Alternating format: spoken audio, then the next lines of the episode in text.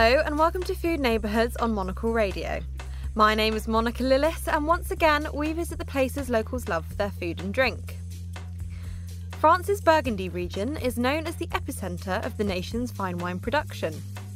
Though its wines are some of the rarest and most expensive in the world, the province has much more to offer to the curious traveller. Burgundy's warmth and hospitality extends well beyond wine, but it is often helped by a bottle or two. From triple cream cheeses and truffles to honey and ham, there is no shortage of culinary delights to be enjoyed. Monocle's Liv Kessler takes us on a road trip from the Côte de Nuits to the Côte de Beaune. Take a listen.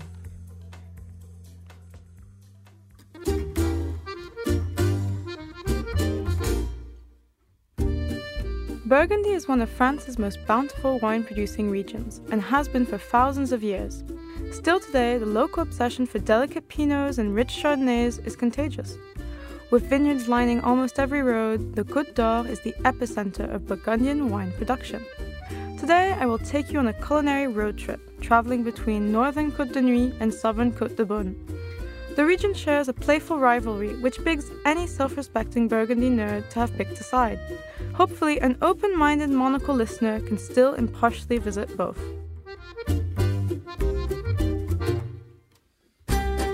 Starting north, get going by driving along the emblematic Route des Grands Crus, a road lined with the most prestigious parcels, or cuvées, Burgundy has to offer. Depending on the season, you'll be greeted in turn by sleepy brown branches in the winter, green foliage in the spring, tired harvesters speckled among rows of ripe grapes in late summer, and a golden hue in autumn. We start first in the small town of Gilly-les-Citeaux, a perfect breakfast stop. The city was founded by 16th century Cistercian monks and now boasts charming cafes, independent shops, and quaint bars. One cafe in particular is Les Volets Bleus, which works with adjoining bakery, Chez Charles, making pain au levain, sourdough bread, and brioche.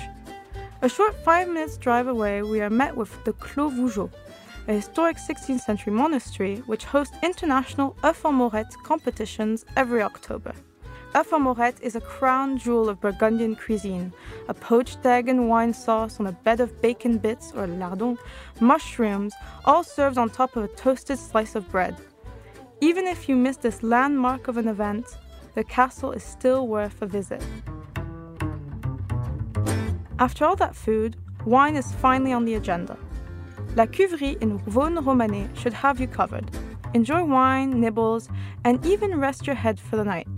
With the mythical Domaine de la Romanée-Conti, producer of the world's most expensive wine, down the road, there is reason to decadently splurge. Now coming into Nuits-Saint-Georges, simply Nuits to locals, we stumble upon La Cabotte.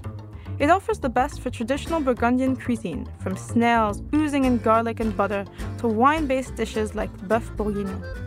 If meat-heavy Burgundy proves a bit too much, maybe the vegetarian pizzeria Bravi Rigazzi will be a much-needed break.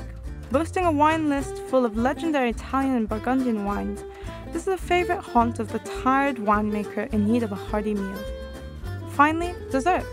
3 doors down from the pizzeria, Nuits is a small town after all, Olivier Bourreau's Chocolaterie Pâtisserie waits for you with a selection of cakes, chocolates, and pastries galore.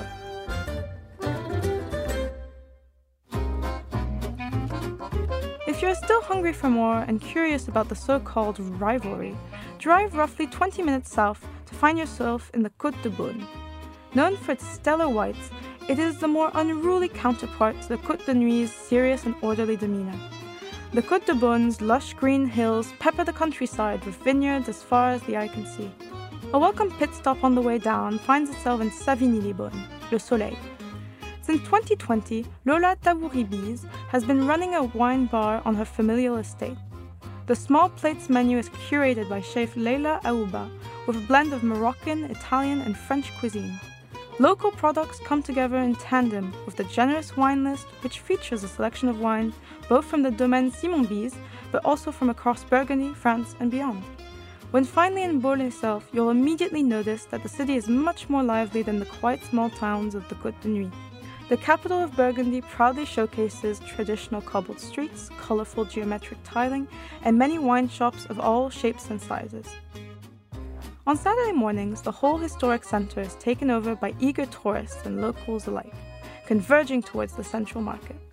Here, look for honey, truffles, and parsley ham, a perfect companion to butter and baguettes, or just browse aimlessly, also known as flâner. If a sudden urge to eat cheese overtakes you, step out of Les Halles and walk 2 minutes across La Place Carnot. Here you will find legendary fromager Alain S. feast on award-winning Époisses, Brillat, and Chaours. Now time for some wine. Roll yourself out of the cheese shop and into a wine shop across the road. The Athenaeum is both a beautiful wine shop but also a bookstore which carries a complete selection of books in plenty of languages about wine, food, and everything in between. You can enter the shop through the Place Carnot and gracefully exit straight onto l'Hospice de Beaune, where you can see the sights of the city. Once culture has been sufficiently on the agenda, Antaz Cave and Restaurant should have you covered. Here, natural wine is placed front and center, with Claire Le Fleuve growing up in her family's estate of Puligny-Montrachet and Pierre Olivier, her winemaker husband. Both see wine as a philosophy more than an alcohol, a revelation of emotion. May the best good win. You will have to be the judge of that. For Monocle Radio, I'm Liv Kessler. Thanks, Liv. For more food and drink stories, tune into The Menu every Friday at 20:00 London time. I'm Monica Lillis. Thanks for listening.